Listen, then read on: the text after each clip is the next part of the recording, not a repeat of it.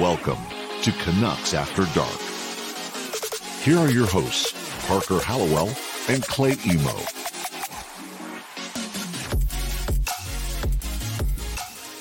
Good evening, Vancouver, and welcome back to Canucks After Dark here on Monday, November the 22nd.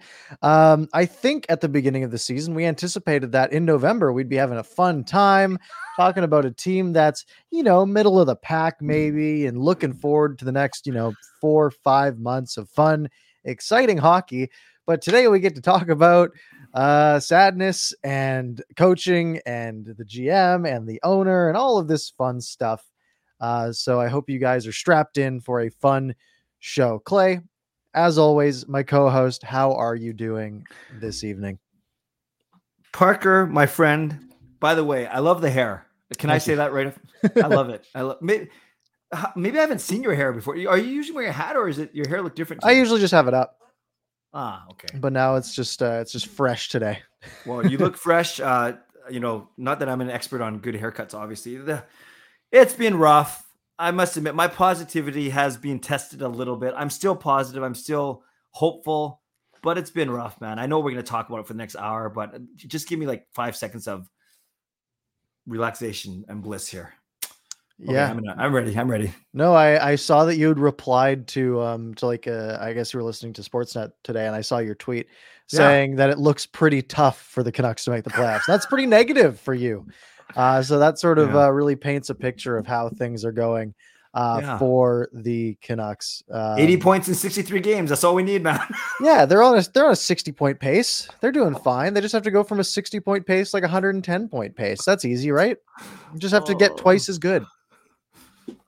Uh, so as always, as always, we're going to give a recap sort of the last week. Only three games that we uh, that uh, happened since we last did a show. A three game homestand, and when we talked about this last week, really, as the Canucks, you know, you know, as they start to run out of time, they need to start winning more and more games on these stretches. And one of them was, uh, you know, looking at this week, it was okay. Well, they got to win two of them, right? Uh, and that was sort of where we were at. And I think we both predicted one. No, you predicted one, one, and one. I think, and I think I said zero oh and three. so we were both I, wrong. We were both wrong. Somewhere in the middle. The Canucks go one and two on this homestand. Uh, not a very dramatic homestand when it comes to like fan uh dissatisfaction, like booing in the stands or anything, because all these games were pretty close, right? They were all fairly exciting, uh, one goal games basically, other than the first one, um, which was against Colorado, anyways. So I don't think people are going to be too upset by a two goal loss. Um, I guess, do you want to just get started and, and break these down? Yeah, let's go chronologically. You know, I like to do that. But Parker, I'm going to give you props. I actually think you said one and two because oh, did I, I remember I remember saying to you, "Well, I'm going to go a tiny bit better and give them a, another point and go one one." I think so. I'll take maybe it. I'm, yeah, maybe I'm completely off. Who knows? Uh, Such a blur. So, so the Canucks didn't play till Wednesday uh, this week was their first game of the week, and you're going to say this, see the same thing this week. Canucks having another little two day break because they don't play until Wednesday uh, again. Um, but this game four two against the Colorado Avalanche, and a fairly interesting one um, that was at least tight until it sort of fell apart in the third period. So uh, Colorado opened the scoring in the first uh, with a Rantanen goal. Then we had Conor Garland scoring in the second, and this was a, a stupidly nice goal uh, where he just steps into a slap shot in the left circle to tie it. Uh, you have Tucker Poolman uh, get, getting his first of the year's first in the last two years. Uh, and then Colorado scored three goals and the Canucks lost. Yeah, they. Uh, this is the one where Quinn Hughes took that kind of not so smart penalty, right? Yeah, he chased. Um, was it Girard? He chased. Girard, yeah, yeah, yeah, yeah. He yeah. chased Girard down because he was angry on sort of a hit in the into the boards and the offensive zone. It was a pretty clean hit. Um, yeah. they're not calling that you know late in a one goal game. Um, because the ref the rule book doesn't matter it's about game management uh, but that's a whole nother topic uh, yeah. But yeah, they uh, you know he goes down, takes a dumb penalty, uh, and then uh, Colorado capitalizes. They score two goals early in the third period, uh, only 50, 53 seconds apart. Uh, and that just kind of sealed it. Uh, Canucks tried to come back late, uh, and they just couldn't get the job done. Yeah, you you kind of hinted at it earlier, Parker. Uh, you know, of the three games, this is probably the one where you would say the Canucks would probably have the, the least chance of winning. When you look at when you look at forget the the actual standings, the quality of opposition. I know Winnipeg is way higher than. So go figure, right? We beat the team that's higher in the standings. I know they were tired. We'll get to that. But yeah, this was the one where you thought maybe the Canucks might struggle a little bit. And yeah, they really had no match for the skill of Makar and Rantanen and and they, that was without MacKinnon, right? Yeah, it was without MacKinnon. and I do want to you know give some props to. Uh, I, uh, the, so the second period, the Canucks were great, right? In Yeah. this game, they, I think the shots were like fifteen to seven in the second period. Um, they were they were all over them, um, and they just you know they just couldn't score enough goals, right? They scored two goals uh, on thirty four shots, and again, you know, t- tell me if you heard this one before. Canucks power play goes zero for three. Avalanche Oh. goes three for five. So they Oh. score all three of their goals, other than the one with 11 seconds left uh, on the man advantage. Uh, as special teams, you know, killed the Canucks again. It was a game that was winnable uh, against, you know, the Avalanche, and, and you take those if you can pull it a win, uh, and you give yourself an opportunity to win. You have to seize it when you can. Uh, but the the the penalty kill killed them once again. Yeah, but at least here's one positive. That's the last time the Canucks have given up a power play goal. That is true. Um, so this game was after this game there was a stat. So you say, oh, they went two games without allowing a power play goal. Well, they were.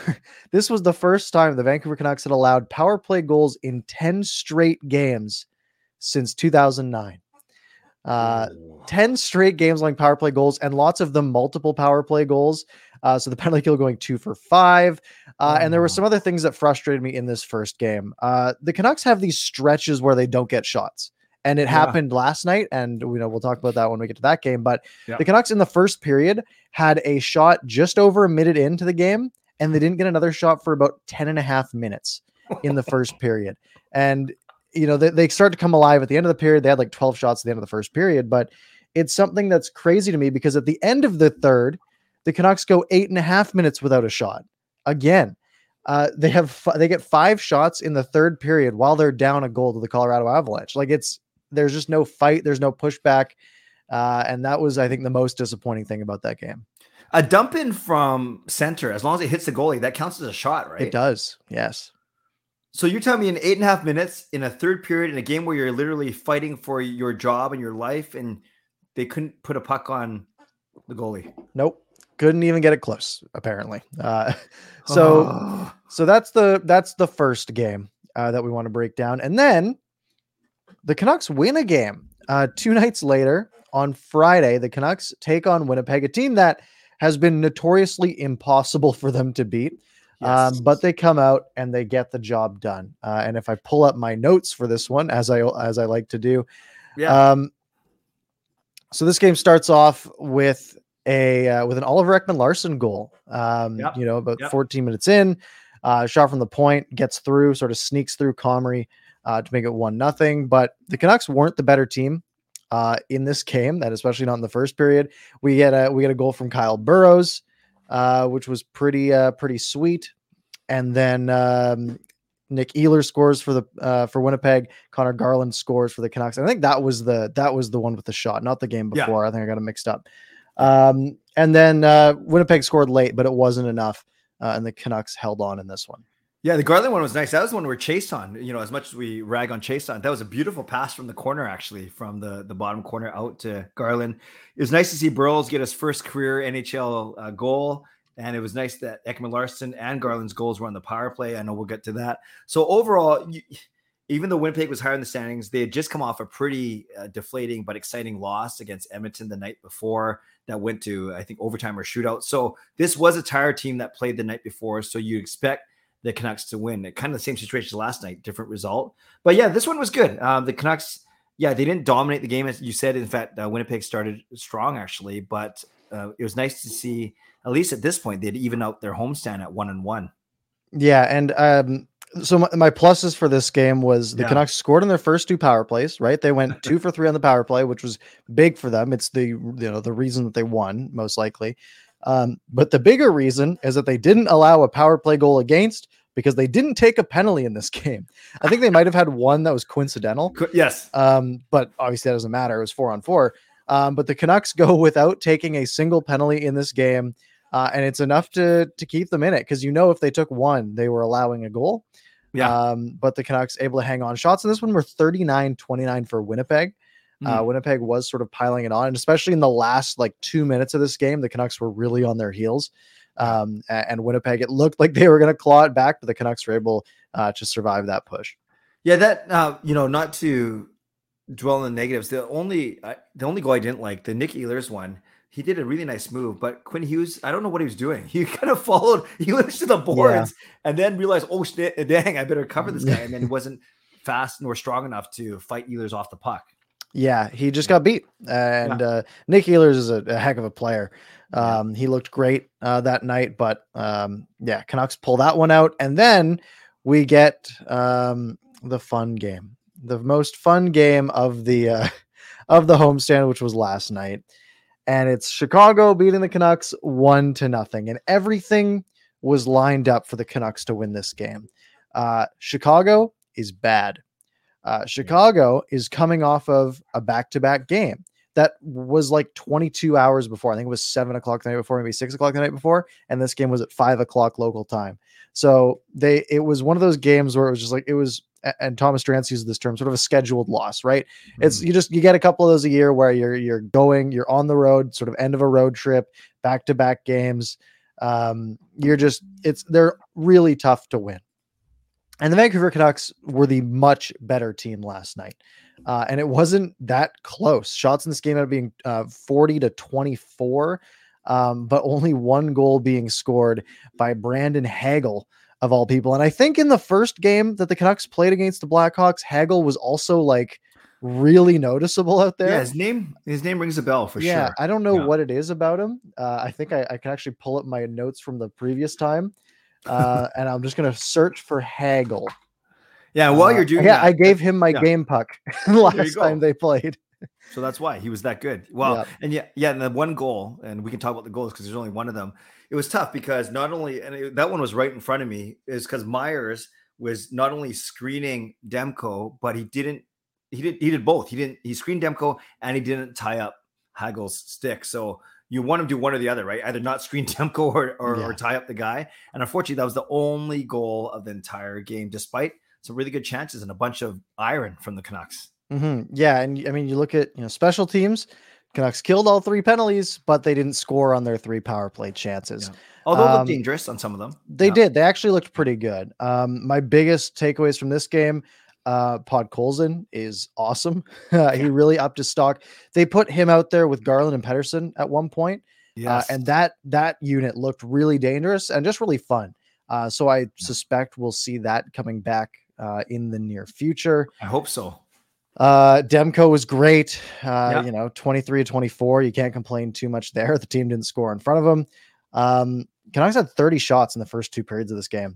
Uh, they were Mhm. all over him. Um, but there were some minuses, right? Uh, the posts, I think they shrunk the nets a little bit. Uh, Yeah. because clearly they're they weren't regulation. The Canucks hit like six posts in this game. Uh, I think Travis Hamonic played pretty bad. Um, and then uh, they went like I so I mentioned earlier that sort of the, these stretches that they go on without any shots. This game to start the third period, they Oh, didn't get their first shot on goal for seven minutes. Keep in mind they were down a goal for the last three minutes of that stretch, and then they get two quick shots on net, and then they go another nine and a half minutes without a shot on goal.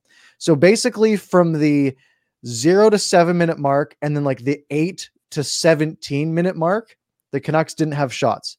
They're down a goal, and they didn't get a shot from a forward in the third period until there was like three minutes left in the game. Playing against a team that had played less than 24 hours prior.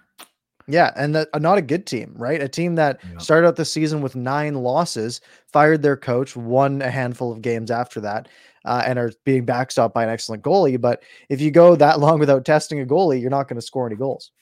Yeah, it's unfortunate because and those 10 minutes that you talked about, Parker, those first seven or eight minutes in the third, that's when Chicago scored theirs. And in essence, it it killed the Canucks.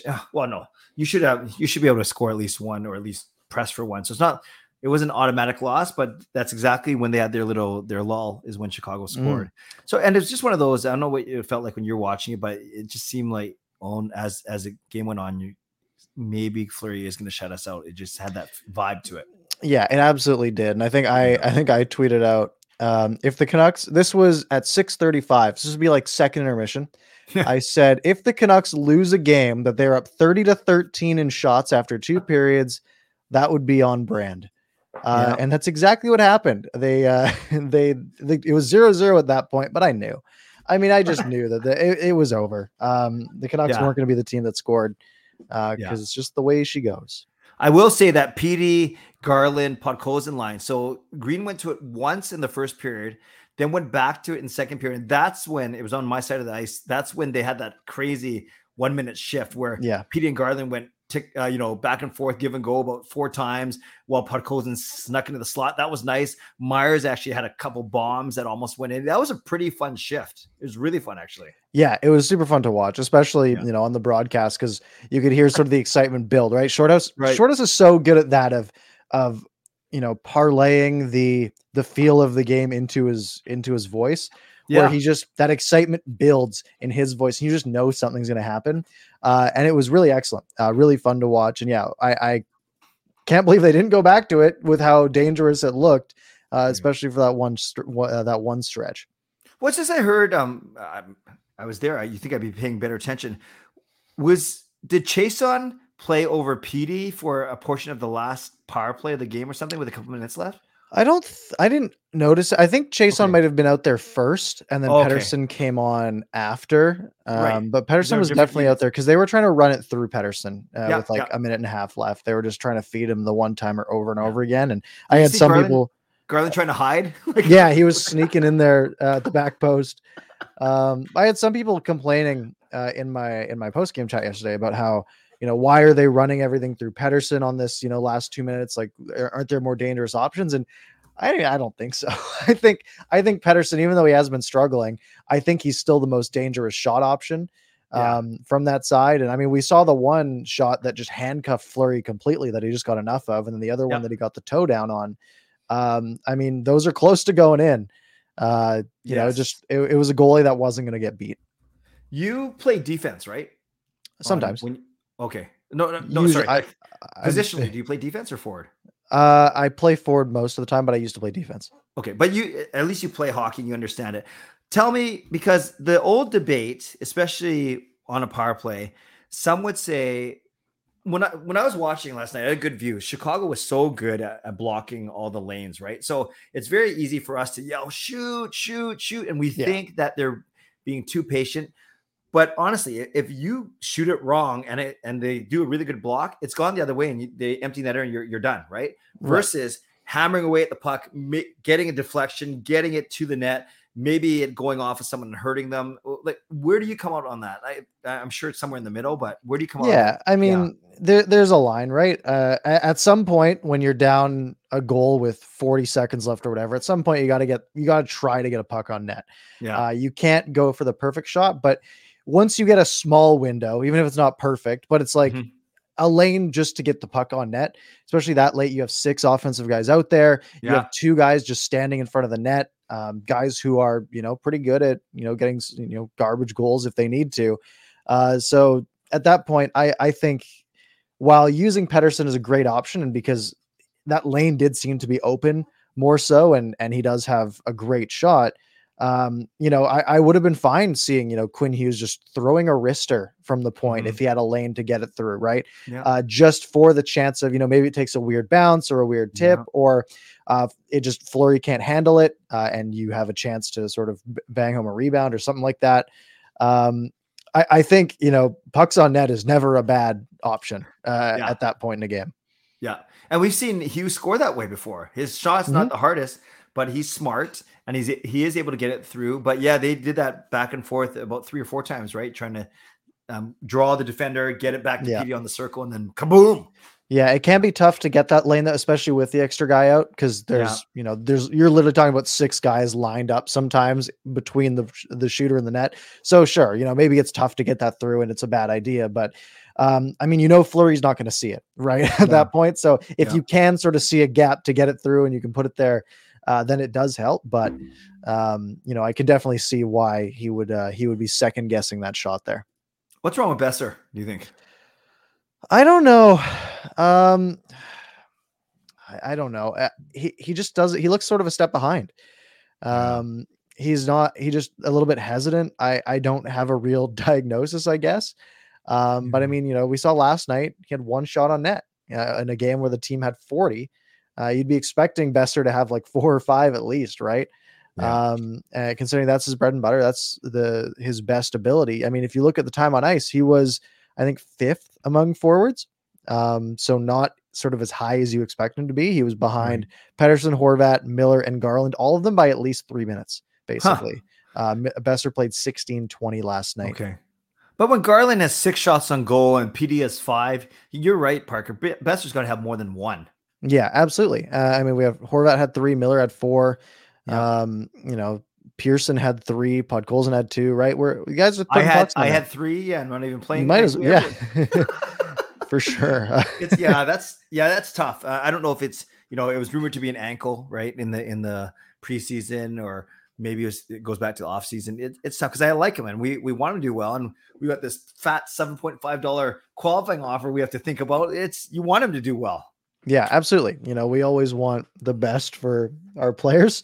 Um, but at this point, I mean, does Brock Boeser firing on all cylinders fix the team? No. Does Mm. Elias Pettersson firing on all cylinders fix the team? No. If both of them do, uh, and you know, I mean, Horvat's been getting a lot of flack the last couple of days um, Yeah. based on his play. I mean, he doesn't have a point in I think six games, Mm. um, which is you know not great for a guy who you know is supposed to be one of your better goal scorers, right? Uh, going Yeah. six games without a goal, uh, the team loses four of them, I think, or they lose five of them? I think they lost five of them.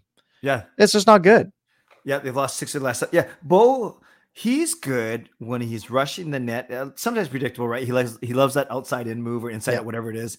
And I noticed Parker too. He he likes to try and do that quick wrist shot, but I I think he could use his teammates a little bit more. Maybe he's trying hard because he wants so badly to lead and to be a difference maker. But yeah, his his offense is completely dried up for sure. Yeah, he's a very streaky player, and he always has been, right? I mean, Yeah. he goes on those runs, like the running against St. Louis, where he was just you know dominant um, in the playoffs. But I mean, you look at his last uh, six games. Uh, yeah, so he doesn't have a point in seven games now, but his last six games, he's been a minus. I know plus minus isn't a great stat, but he's been a minus in all six of these last games. Uh, minus one against Colorado, minus two against Vegas, and then minus one the last four games Yikes. as well.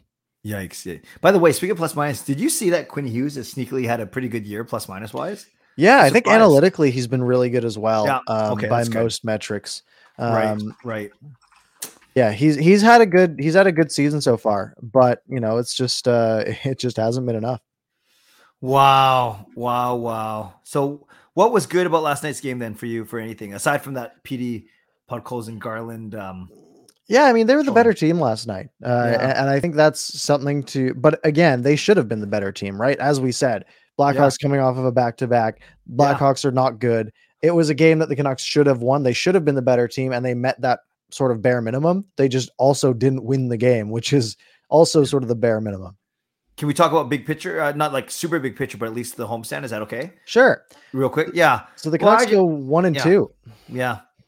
Go ahead. And it's it's literally it's literally the the description of one step forward, two steps back. Like yeah. sure they played a bit better but if you're talking and this is what i want to get to parker the, the canucks keep making these bold declarations we'll see how we do on the road trip right? That one with colorado vegas. Oh we'll see how we do on this homestand. Well guess what? We've actually lost ground by going one and two. Now it's we'll see how we do on this five game roast. Well uh, uh, how many times are you going to see what happens before you actually Yeah. do something?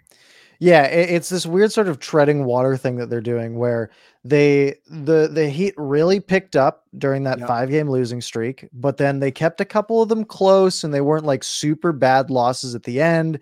And like, okay, well then we'll, you know, now we'll focus on the homestand because the road trip was bad. Uh, they lost the, you know, the, the the Heat turned up. Now we'll look at the homestand. Well, the homestand wasn't terrible. I mean, No. they beat the Jets. They were the better team against Chicago. That's not bad enough to fire people, is it? Now we go to this road trip, right? And it's like, well, if the Canucks go, how long is the road trip? Six games? Seven uh, games? five five five Five? Oh, the Canucks go two and three on the road trip. That's not that's not terrible, right? But they slowly lose ground, or even if they go three and two on the road trip, right? Yeah. That's not enough to to make any impact on the standings, right? They will be in the exact same places they were, probably the exact same amount of points back, just with less games left to play. Yeah. So it they you know anything less than four and one is not good enough at this point. Yeah, they have to start stringing some wins together. I heard they've only, uh, have they even won consecutive games once this year yet? They might have early in the Yeah. season, but I mean they only won six games. Yeah, so we only have six to not. choose from. Yeah, probably not. I mean, I, I don't want to spend time looking it up, but I, I don't think they have. No, I, I think we remembered, right? I because I don't remember us ever saying They did. but they they did? beat the Blackhawks on October twenty first right? and the Kraken on the twenty third, okay. and then they lost three in a row. We beat the Blackhawks already? What was the score of that one? 4-1. Nice. Yeah. Too bad And that, that was- last night. Yeah. Yeah, Great. yeah. So I mean, yeah. So if we talk about the road trip coming up, right? Uh, we the Canucks have Pittsburgh on Wednesday. That's going to be Yep. tough. Uh, it, it just is. Um, Pittsburgh is still Pittsburgh. Um, You know, they might not be the team they once were. Where are they in the standings right now? They're eight, six, and four. So sort of middle of the pack in the Metro. Mm. Um, they're on a three game winning streak right now. They probably play, they might play tomorrow. I don't know if they're on a back to back or not. Uh, no, they played tonight. They beat the Jets Okay. today. oh, Um, and so they return home, take on Vancouver on Wednesday. Yeah. Um, I mean, do you see the Canucks winning this game? uh, I, I can't say with a lot of confidence. No. No, yeah, I, I mean maybe like a thirty percent chance. Yeah. Um, and then they and then they have. Let me go back a little bit. here. Columbus, who's better? And they have Columbus, which you know that's going to be a hard game uh, on Friday, yeah. and then they have Boston, which is going to be a hard game on Sunday, yeah. and then they have Montreal and Ottawa, which should both be winnable. But I mean, we're talking about winnable as in because Montreal is bad, but Montreal's not that much worse than the Canucks, right? They have one Yeah. less win, But they, Like, they are worse. Technically, there's only three or four teams worse than us, and those are two of them. Yeah. So, I mean, if you look at it and you say, oh, wow. So if the Canucks lose to Pittsburgh, lose to Columbus, lose to Boston, win the last two, they go two and three. Well, that's not good enough. Let's say they sneak out a win against Columbus and, Sure. you know, they they go three and two, but that's still, you know, that's, we're just treading water at this point. Yes, they. Yeah, it, it's Parker. I was thinking about this as I was thinking about our show tonight. I can't believe we are not even a quarter way through the season, and we're already writing the season off. Like, That's just so upsetting. Honestly, Yeah. And it's, we're not even uh, at the twenty game mark. yeah, and we can, you know, we can talk all we want about, oh, well, you know, we're still, you know, we're only, we're not even at the 20 game mark. Right. There's still three quarters of the season left. They can turn it around, but Yeah, it doesn't happen very often. We don't No. see teams turn it around from this far back because you have to, you know, if you want to hit that 94 point marker, 95 point marker, you have to go on like a 110, 120 point pace for the Yeah. rest of the season. You have to play the last 60 games of the season phenomenally. You have to win like 38 of them. Yeah. It's just, it's just not, it's just not really feasible for a team that has started out 6, 11, and 2 has allowed 16 more goals than they've scored and can't kill a penalty to save their lives. yeah, and and Austin, respectfully, I've seen a lot of people bring up the 2019 St. Louis Blues, and I get that because that's a very Yeah. recent example against a team. But Give me another a- example. yeah, exactly. Well, right? Exactly. I, I guess that's your point. right? it's it's an outlier, right? Like it's uh outliers happen. Sure, the Yeah. Canucks could do it. Uh Yeah. the athletic right now has them at a four percent chance of making the playoffs. That's not zero, right? They could. Yeah. You know, they have a one in 25 chance statistically you know, uh, of pulling it off. But do you, from what you've seen from this team, they're not one piece away. They're not, you know, they're not a coaching change away, most likely from at least, you know, not, I mean, 19 games in, but not this late, right? Maybe eight games ago, but you know, more losses pile up and and suddenly, you know, you have to start winning more games. And it's uh it's you need a real a real turnaround. And that's the crazy thing. So, as positive as I am and want to be and purport to be, when I hear you say, Parker, we still have 63 games left, we still have three quarters of the season. On one hand, yes, that's a lot of time, but that that further cements our point is I can't believe that we're already talking about this with still 63 games left. That means we got to a bad point so quickly. It's it's almost you, you Yeah, wouldn't be able to yeah, it's ridiculous. It's the same thing that happened to the Canucks last year, right? yeah. Uh, just on a tighter time scale, right? Last season was a Yeah. 56 game season, but like 15 games in, the Canucks had only won a handful, and we're looking at okay, well, there's just even though they were statistically very unlucky in February of last season, like it wasn't that they were playing terribly, they weren't playing great. Right. But I think analytically, like their expected goals percentage was close to 50, and they were at like 30 or something uh, Mm-hmm. of actual goals. Like they were getting super unlucky last year, but it was enough to really just tank the team, right? Yeah. Uh, I think they, you know, you win like three of your first 11 games and you're just out of it, right? Like it's just, it, Mhm. it comes up on you really quick. Wow. Wow. I know someone brought up to me, I think it was Justin brought up to me that they went nine, they went, they won nine out of 11 last March. So let's say they do that right now. Let's say they won nine out of 11, they, then they'd be 15, 13 and two, right? Yeah. You had nine Yeah. wins, two losses. So 15, 13 and two, that's 32 points in 15, 13 in 30 games. That's still not playoff. So even It if they wouldn't- go, Yeah. yeah. It wouldn't put them in a playoff spot, but it would put them on track to at least compete for one, right? Okay. They right, they would right. be a lot more, you know, they would have a lot better chance. But what do you think's more likely? They win nine of the next 11 or they lose nine of the le- next 11? Well, I hate to say the latter. I know it's not the former, and but that's the whole point. If they go in the middle, five or six out of eleven, that doesn't get them. Doesn't do anything. Yeah. Now I'm sad, man. Yeah. It's hard to be, it's hard to have. What did you call this? The Canucks are cursed. The Yeah. Canucks are cursed, and I think the thumbnail was just uh yeah, I said six wins, 13 losses. The team is cursed was the uh, the thumbnail as well. Um Oh. yeah, it's uh it is a it is rough sledding.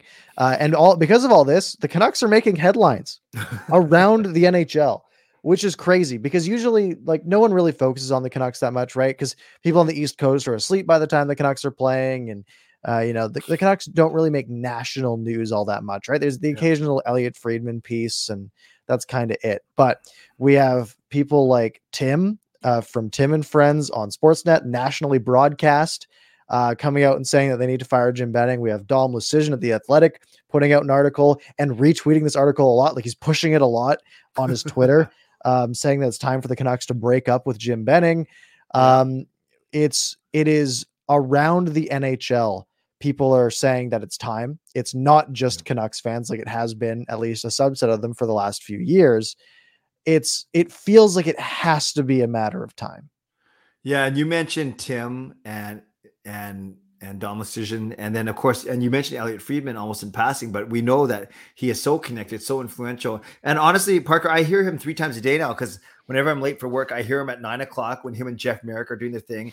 Then I hear him on Donnie and Dolly, right? And then sometimes Yeah. him on the, and he's saying, yeah, you're right. Him among others are saying there's a lot of chatter right now that maybe everyone's kind of aligning themselves to they're kind of picking sides and and they're trying to make sure that their job is safe or maybe it's something in the locker room there's just so many what ifs and meanwhile, It's like Survivor.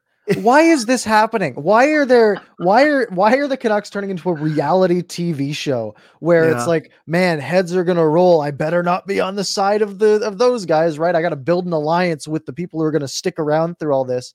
Yeah And it's like, why is that an option? Like, why is that that is it- like, that's a great analogy survivor yeah like is like is that. this team like is is the people making the decision so disconnected from what's actually going on that people picking a side in the organization is going to be enough for them to stay on board i think that's absolutely crazy Yeah.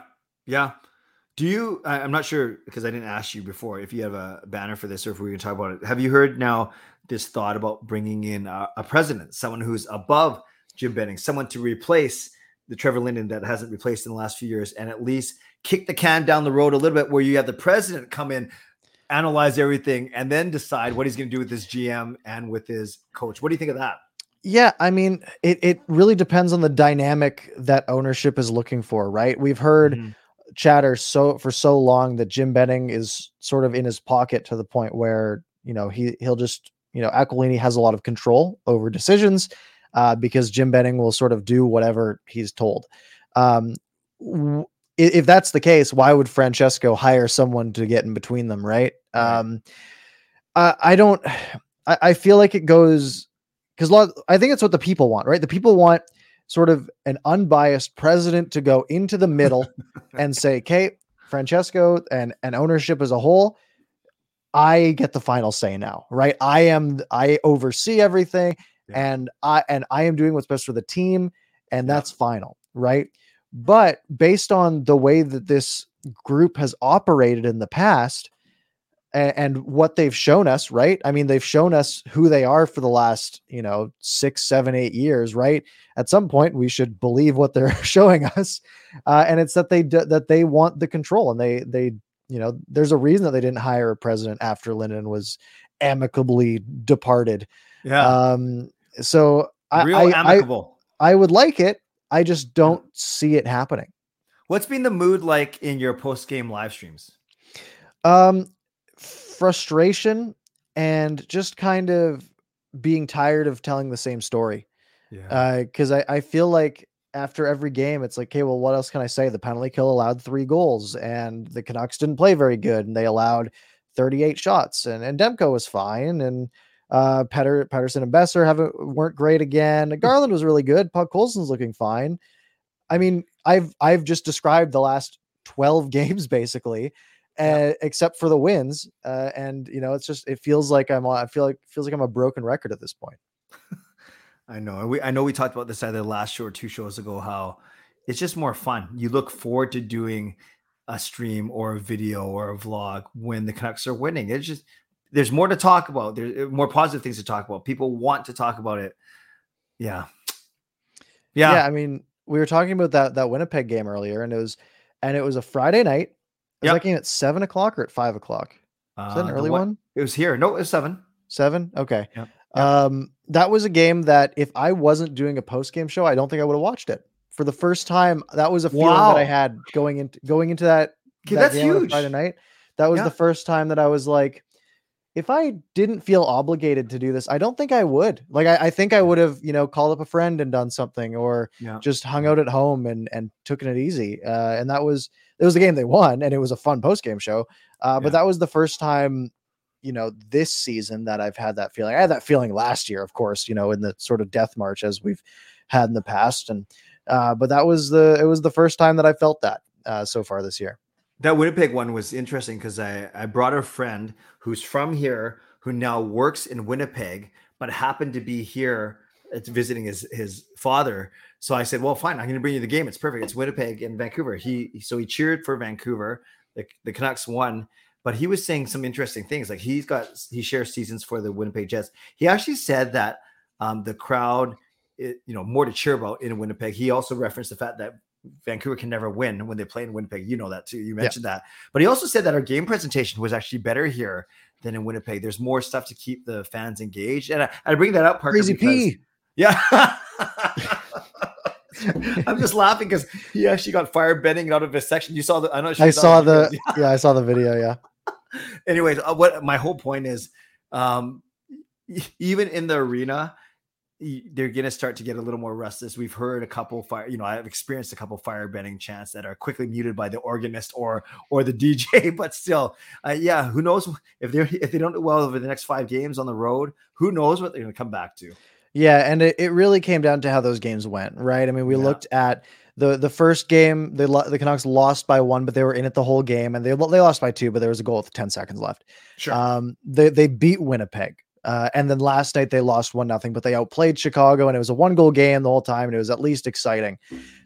So there wasn't much opportunity, right? If one of these games had been, you know, three nothing in the second yeah. period, I mean, then all bets are off, right? And I, I, think the Canucks got lucky with how these last three games went, right? Um, in that regard, but you know, yeah, I, I, mean, game presentation can only do so much. I think their presentation is pretty good. Uh, it has mm-hmm. definitely improved over the last couple of years. Um, but yeah, I mean, it can only go so far. When's your next one? Do you have plans? Uh, to go to one? Yeah. Yeah, I just check every once in a while and, and see how see cheap, how cheap they are. if it hits if it hits like 20 bucks, then I'm like, okay, well, I might as well. Right. Uh, even if I, you know, I'm just there to to hang out and not care as much about the hockey at some point. But yeah, uh, yeah I, I I'm just kind of casually looking. Yeah, that's fair. Hmm. Um. Do we want to go to sort of the the bigger news rumors that dropped today? Yeah, let's go to that. Okay, let's see if I can pull up the article. Uh, the first article, I believe, came from the province. Had it first. Ben Kuzma. Uh, ben Kuzma, uh, and this was apparently the uh, the Minnesota Wild have been making some phone calls about JT Miller, uh, which is kind of surprising. You think Minnesota Wild, you think Brock Boeser, right? Like that, he's from Minnesota, he and he's you know kind of struggling here and all and all this stuff. But yeah. um, you know, there's been discussions among Canucks fans for a while about you know if they're going to trade somebody, JT Miller probably makes the most sense from a long term perspective, right? What we have seen from the Canucks this year is that they're not ready to compete, clearly. Um, so are they going to be ready next year? I mean, I, I don't want to get into that too much, but you know, JT Miller is the oldest of sort of the core group at this point. Maybe if you exclude Ekman-Larsson. Um, Yeah. but um, for a competitive team, he's an excellent piece. He's on a cheap contract next year too. Yes. Um, but for a team that's not in it, you know, maybe they can try to pull something. So the rumor seems to be um, if JT Miller were to be traded to Minnesota, that the main piece in return would be Kevin Fiala. Mhm. It would probably it would be Kevin Fiala plus, um, whether that's uh, they mentioned on the uh, Ben Kuzma mentioned maybe a second, uh, maybe another player like a Jordan Greenway. Um, I mean, what's your first reaction uh, to something like this? Yeah, and uh, it echoes what a lot of people are saying in the chat. In the chat, you trade him away, and you're trading away right now. uh, You you can argue if he's the best player, but he's the most productive player. He's you objectively he's leading the team in points. And Yeah, he's like tenth in the yeah. NHL. Yeah, and even JT Miller says he's not even playing well, so that that's pretty honest of him. So on one hand, you say, okay, why would you do that? Because now you're you're basically struggling to to create offense. On the other hand, if you don't see him in your plans, and you're right, uh, you, I was just thinking about something else I was going to say, but I'll get to that. So you're right when you say when you when you decide on personnel issues, you don't just think short term next season. You think when you are competitive, when you're at your best, does this player figure to be part of that? And you're right, Parker. If, if they're not going to be at their best for another two or three years, JT will be whatever, 32, 33. Who knows what his next contract is going to be? He's, he's going to want security. Um, he's going to get a raise over his 5.25. Does that make sense for the Canucks of where they are in their growth? So, um, you know, I like Fiala. Maybe I don't like him as much as some other people. I mean, I like him more than some other people. Mhm. But uh, and the other thing I was going to say is we've seen the draft two years ago was so boring because we didn't have a pick until the third round. Last year we didn't have a, a pick until the second round. Klimovich. So um, do you get a first for Miller? Well, obviously it depends on what else is coming back. But uh, I could see the Canucks trying to recoup some capital for sure if if they don't think he's in their plans long term. Yeah, and I mean Fiala's struggled this year too. Yeah. um, he's been excellent. I mean, we saw him in the bubble, right? And he was a real pain uh, to the Canucks in those just those four games that they played. Uh, but he was really good. He had three goals and an assist in those four games. Yeah. Uh, but if you look at his stats the last couple of years, right? If we go back to like 2017 18, he had 23 goals, 48 points in 80 games.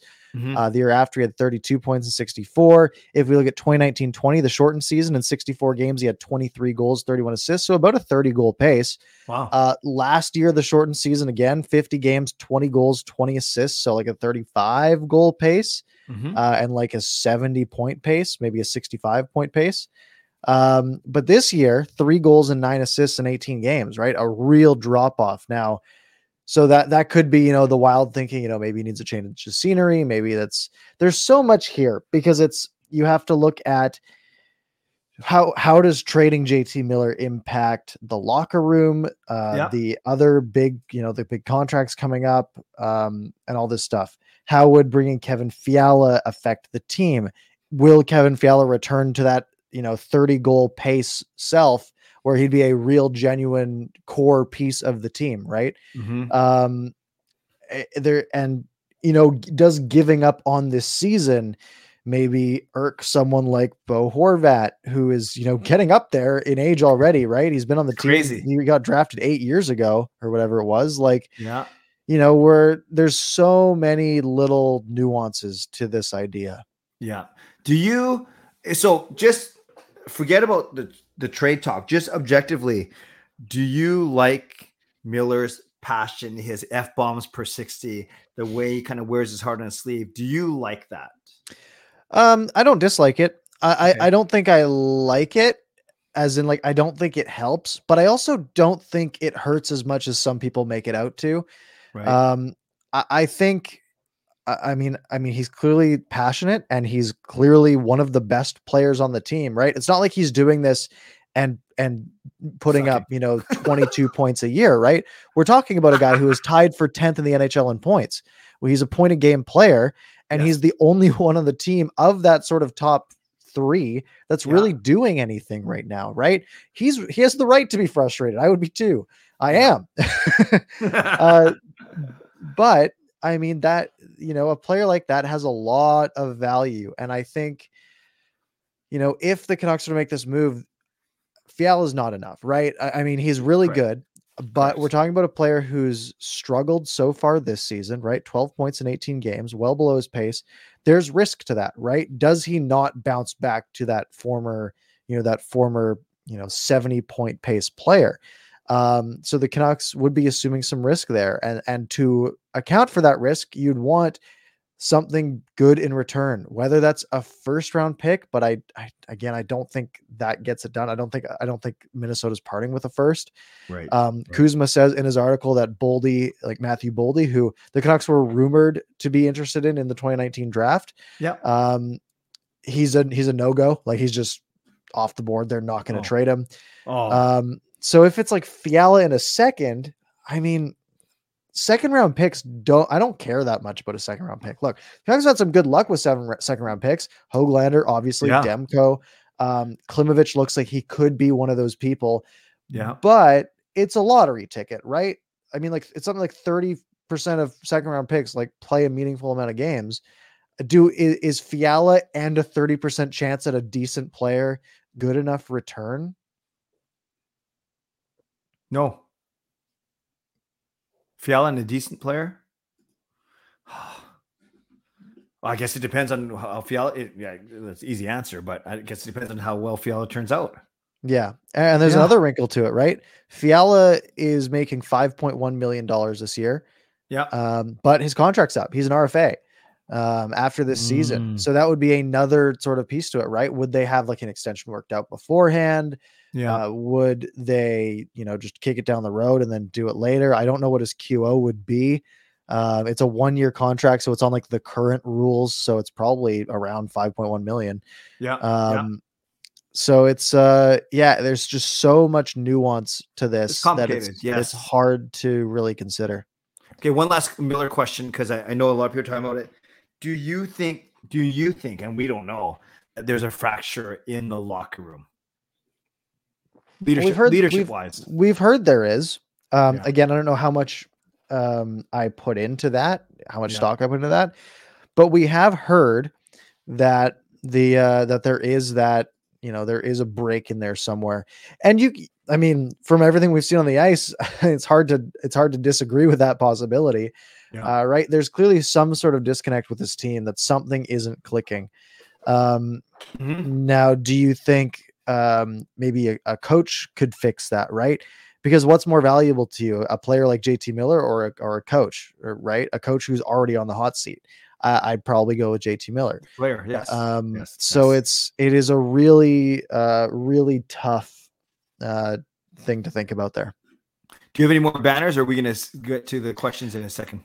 Uh, the only other banners I have um, was that playoff chances were four percent, which we went over already, and and you Yeah. are com- your face is completely frozen. Oh, great. Um, but you're uh, you're you're sounding fine. So that's as long as the audio part. is fine, yeah. People Yeah. probably happy they don't have to look at my face. Okay. um, and there was the 32 thoughts um podcast that dropped today that the Canucks were a big part of. Um, but a lot of it is just sort of like you know, there's tension within the organization. Mm. Everyone's looking around. This is sort of that factions thing that you were talking about. How some Right. people were like making alliances and all this weird stuff. And yeah, um, he he did say one thing that was interesting uh, is chances are a new hire will already be chosen before a move is made, um, which means you know are they interviewing people Um, he said the Canucks aren't the only one doing this right now in the NHL. So, you know, are they, you know, doing sort of hidden interviews on the side? And uh, I, we saw Francesco having dinner with Pettersson the other night. Um, you know, it's uh, there, there's a lot to to think about. Okay, so uh, uh, I'll ask you this then before we get to our, our fine viewers. If I give you five choices, Parker, of what's the next big shooter drop or the next big decision, um, and I'll give you the five choices of hire president, fire GM, fire coach, make a trade, or absolutely nothing. Again, all five levels. President, is what I want, G- or what's most likely? What do you think is going to happen? President, GM, coach, player thing, or absolutely nothing? What do you think is going to happen? If this homestand, or if this road trip goes decently, if they go like two and three, and I say yeah. decently in air quotes, um, then trade would be my okay. bet. If this homestand goes poorly and they say go like one and four, but they lose a couple of those games bad, then I say coach probably drops first. Mm. Even though I would like it to be GM and just because I think I, I just think Benning and Francesco are just so tight, um, which yeah. stresses me out. yeah, yeah. I'm thinking I, I I'm kind of like with you. I want it to be. I don't want Benning from a personal side when he loses job, but I, I, want I want the GM to go before the coach for sure. But you're right. If the Canucks come back 0 and 5, 1 and 4, gosh, how can you not make a move coach wise? Oh, I don't know. Yeah, it is uh it is tough. All right, shall we get into some questions? Sure. So as you type in your questions, Parker and I will get to it as many as we can in the next 10 minutes. Also, we always skip past it now because we're so deeply entrenched in conversation. If you have a don't do that, put that in there. If you want to throw a haiku in there, make sure it's 17 syllables, throw that in there, and we'll get to as many as we can in the next 10 minutes. Also, we are eight subs away from 800. So if you haven't oh. subscribed yet, uh, maybe hit that button. Uh, it helps us out, and we do appreciate. It. If you're listening in podcast form, uh, leave us a five star review on Apple Podcasts because that also helps us out a ton. Yes. All awesome. right, Let's see what is coming up here. Um, again, I haven't looked at, I haven't been reading much of the comments as we went. Uh, sorry. Um, any of these that you want to uh that you've sort of seen over time or that you want to pick um, out here? Um, uh, David Limbs is good. Do you trade for picks or players. That depends, I believe, on where you think that the the the franchise is. If it were me, I would trade for uh, picks because I think you we have to. If we don't think we're going to compete for a actual truly truly compete for the playoffs, despite what we want to do, I think you got to start to restock, and you have to actually consider another. It sounds stupid, but you got to consider another rebuild. Yeah, and, and the, the issue is that we sort of have the team at this point, right? Yeah, like yeah. the team is kind of what it is. They've pushed yeah. all the chips in. They haven't had first round picks last couple of years. Um, it's like you know what's the like where where's the support coming from? Where's the cavalry, so to speak? Um, I would say if you can get young players, like I'm talking yeah. 21, 22 year olds, yes, yes, who yes, who at least have looked decent enough then that would be the route I would like to go. Um, Fiala at 25 makes a little bit of sense. Um, mm-hmm. But I mm-hmm. mean, if you can get guys who are 22, 23, um, who can still sort of grow with this core and sort of try to push it forward and expand that window, because the Canucks sort of went in on this three year window that's that this is year one of. Uh, it's not looking good. So if you can expand that window, make it a four or five year window with some extra pieces, supporting pieces that are younger, uh, then that could help out. Uh, so that would be my pick. I like. Uh, there's a couple questions about coaching. Uh, Edmund suggested that he knows I like Boudreau. I like Dan Bylsma as well. Is there anyone in the top of your head that you would offer up? No, uh, no. Alex Burrows. I don't know. I it, it's tough. Uh, there's a lot of co- There's a lot of reasoning to go to say. You know, well, do you pick someone who's experienced and has done this before. You know, the last two Canucks coaches weren't uh, in uh, in Willie and Travis. Um, but I don't really like any of the options available that much, mm-hmm. right? Like, I don't, I'm not in love with any of the the guys that are that are out there. So I don't know. Just pick someone good. I don't care if they've coached before, if they're coaching now, if they've never coached before. Just get a good coach. I, I it's not my job to figure out who the coach should be. Uh, right. Just just pick someone good. What do you think? Uh, Tiger Burns says, would hiring Babcock lead to a complete circus or a comedy. That name came up on Yeah. Donnie and Dolly today. It would be. Uh, I I think in a market like Vancouver, Yeah. uh, I think it's a bad idea. Uh, it's a very. Um, I just I just don't think people. I just don't think people like him. I think he's had he has a very negative uh, um, personal opinion on him. Uh, lots of people dislike the way he treated his players, and that's you know why he lost his job, or not why he lost his job, but a, a big part of you know the of the issues that have arisen with him. Uh, I don't know if you want. Do you want someone like that in your room who has like mentally abused players in the past? That how's that going to help, right? Yeah, you- oh, put it like that, oh, no. Pettersson, Pettersson's struggling. Okay, well let's let's make him let's mess with his brain. Like that, that's just I don't know. Any and I from all the interviews we've sort of seen on this sort of Babcock redemption tour, I haven't been impressed with any of the answers. Like I, I haven't been like, oh, he's he he sees the errors in his ways from the past and he's he's sort of adjusting from it. I don't get that vibe at all. Uh, Mhm, I, I just mhm. think I think it's asking for trouble. Um, I, I just yeah, I, I think that's sort of the, my summary of it. You're asking for trouble. There's no way that he's the that you can't find a better option, right? There's got to be someone out there who is at least maybe a little bit worse as a coach, but he's not going to make your players hate him and um and, and make everyone not want to play hockey anymore. Yes. Uh, Sonny, can you get Sunny Joshi's from 1054 about Jannik Hansen? So Jannik Hansen needs to be hired as assistant coach to run the PK. His analysis of our PK was inspiring. Have you heard him talk on Sportsnet and it's a weekly hit? I listened a little bit to one Yeah. of the clips, but I haven't listened into uh too in depth. Yeah, quite uh, a scathing's too strong of a word. Very honest. Um, and you know, Hansen, we loved him. We we loved his work ethic. Wasn't the best player, a relatively smart player, but he was a very good secondary player behind the Sedins and Burrows and, and Kesler. But he's been really, you know, talking pretty strongly about what some of the issues are the Canucks. Everything from not standing up for Podkolzin, right when he got leveled in in Vegas, to to PK problems. So I- I'm not I'm not sure if Hansen's angling for a job, but I think he's definitely. Um, I I like hearing ex players talk, especially the ones that aren't afraid of ramifications. And and Mhm. Han- Hansen has been a breath of fresh air for sure. And this sort of goes to my idea of like why you don't need to hire someone like Mike Babcock, right? Right. Because there are so many people who have played the game who have not played the game that know so that know hockey so in depth and have a really high hockey IQ. Yeah. Um, you know, some of them aren't cut out for coaching, like Wayne Gretzky. Um, but like there's so many smart people that there's no way that the 32 coaches in the NHL right now are the best options out there, right? There's Mhm. some up and comers or there's some people who are out of jobs that will be better. The, the, the thing is you have to find them, right? And that's really hard to do, right? It's really hard to, you know, do an interview and figure, okay, this guy's going to be a good head coach of a hockey team. But, you know, I mean, you think of, you know, there's 30 guys in the AHL who are, who are coaching and there's, you know, Yep. A hundred assistant coaches around the NHL that are all sort of shooting for these jobs. Yeah. Uh, and I'm sure lots of them are really smart and they really know what they're talking about.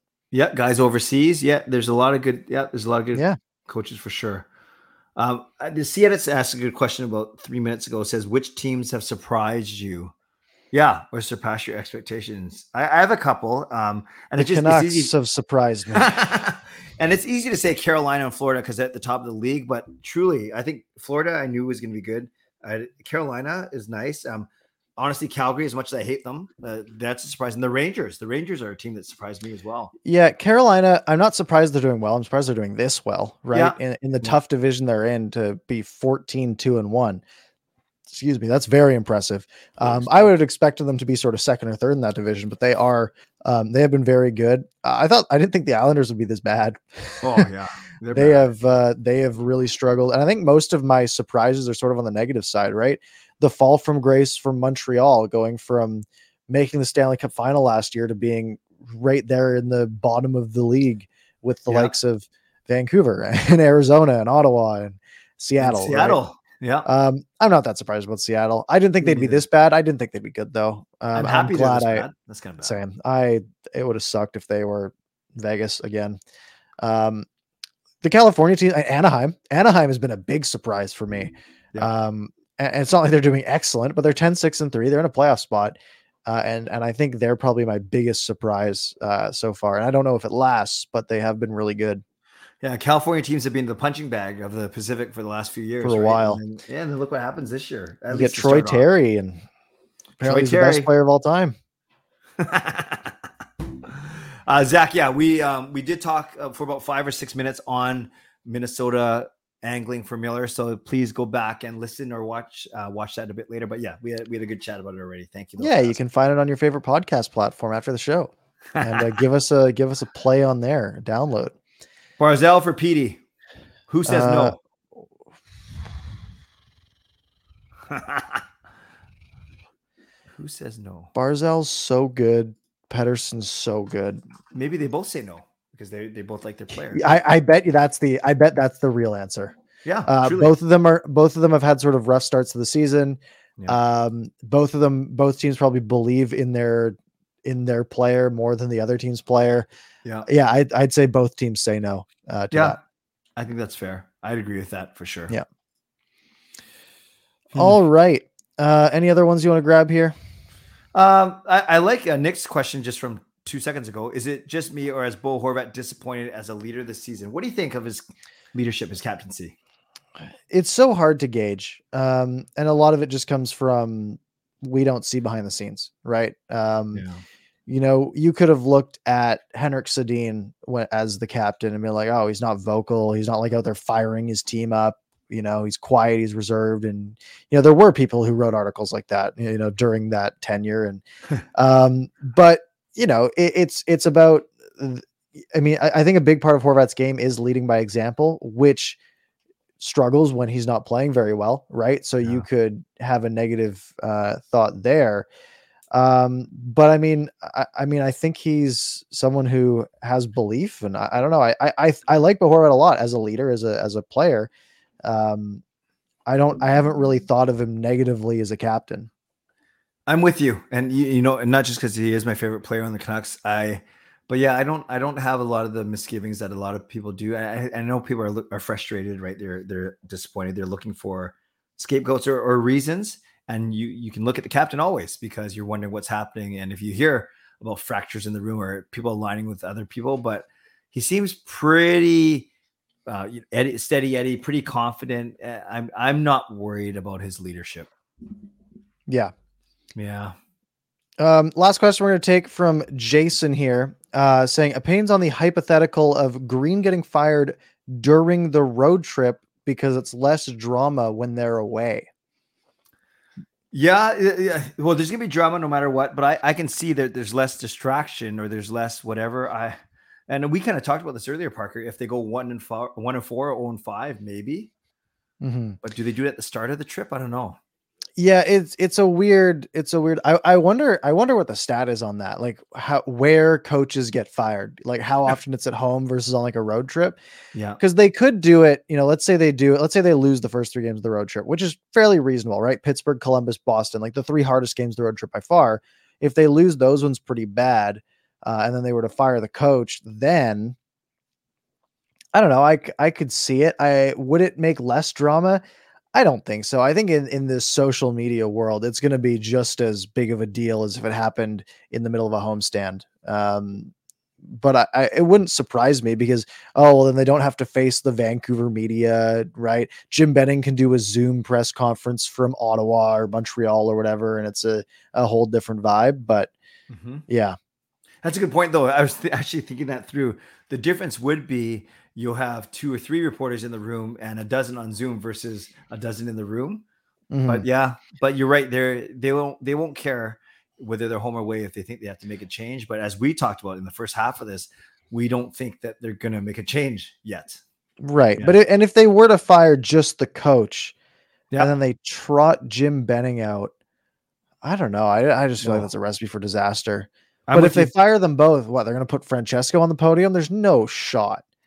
I mean, They he hasn't put- talked. Francesco hasn't No. talked to the media in like years. I think they should put you and me on the podium. Well, I, I'm just going to agree with what the reporters are saying. And they're like, "Hey, you guys are right. This team's not playing good." I'm just up there like with the with the fake Canucks background, like literally on an official call. Yeah, yeah, Jim Benning should be fired. can, you, can you imagine you yeah, press conference and the reporter says something, you go, Yes. Next question. Yeah. Yes. Jeff's like, you know, the team's not performing. Uh, you know, Bo Horvat hasn't been playing very well. Uh, you know, no points in his last nine games at this point. I'm yeah. like, yes, he's not playing well. yeah. Yeah. Like, what am I gonna say, right? Ah. Uh, so should we try and predict uh, to end off uh, how they're going to do? They only have two games this week. You know, Wednesday, Friday, three, Wednesday, Friday, Sunday. I think so. Yep. Um, do you want to predict the whole road trip or just in the first three games? Oh yeah, let's do trip? the whole road trip. Let's let's go big. One three one. Uh, they beat Ottawa. They lose to Montreal in overtime. They lose the first three games of the road trip. Uh, Travis Green is fired after the third game. Oh, you just wow, laying down the hammer. Yeah next week when we're on this show, he will not be the head coach of the team. Wow. That's my that's my that's my prediction. Clip that, Parker. Clip that with your nice hair. Clip it. No, I mean, don't. If I'm wrong, hair. I'm wrong, yeah. but that's that's my guess. We should have a bet. Loser has to cut his hair. No, I'm just kidding. I need a haircut. I'm not a. mine, there's no difference. Okay. Um. So you're going one, three, and one. You know, I was going to go two, two, and one, but I'm gonna just for the heck of it, and just because I want to be bold, I'm going three one and one. Who do they beat? They take the two Canadian teams. Yep. And they take uh uh the game you wouldn't expect. So Columbus. So they lose Pittsburgh. They lose. They get a point from one of Boston or Pittsburgh. They beat Columbus, Ottawa, Montreal. I I don't think it's going to happen, but I'm just I want it to happen. That's a, a good take. I love it. Um, so I have seven okay. points. You have three. I have three and something changes. Um, and my guess is green. Let's see. We'll uh, we'll we'll find out. Um, all right. Is it time to wrap up? I think it's time to wrap up. I think yeah. uh, the like I said in the title, the Canucks are cursed.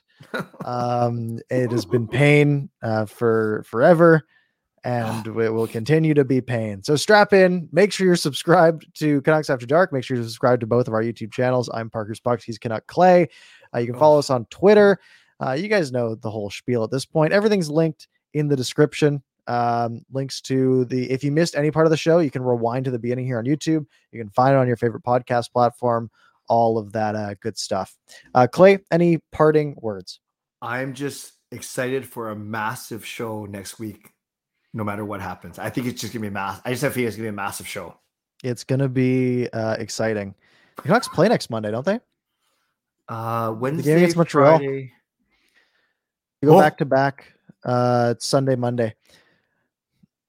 Really? So they, yeah. So they play Wednesday, Friday, and then Sunday against the Bruins at four, and then Monday against the Habs at four thirty. Oh, I thought which Montreal, means we'll have four games yeah. to talk about. Wow. And that so that Monday game, oh, that's back east. So we have time to decompress and then come on here. Okay. Yeah. Great.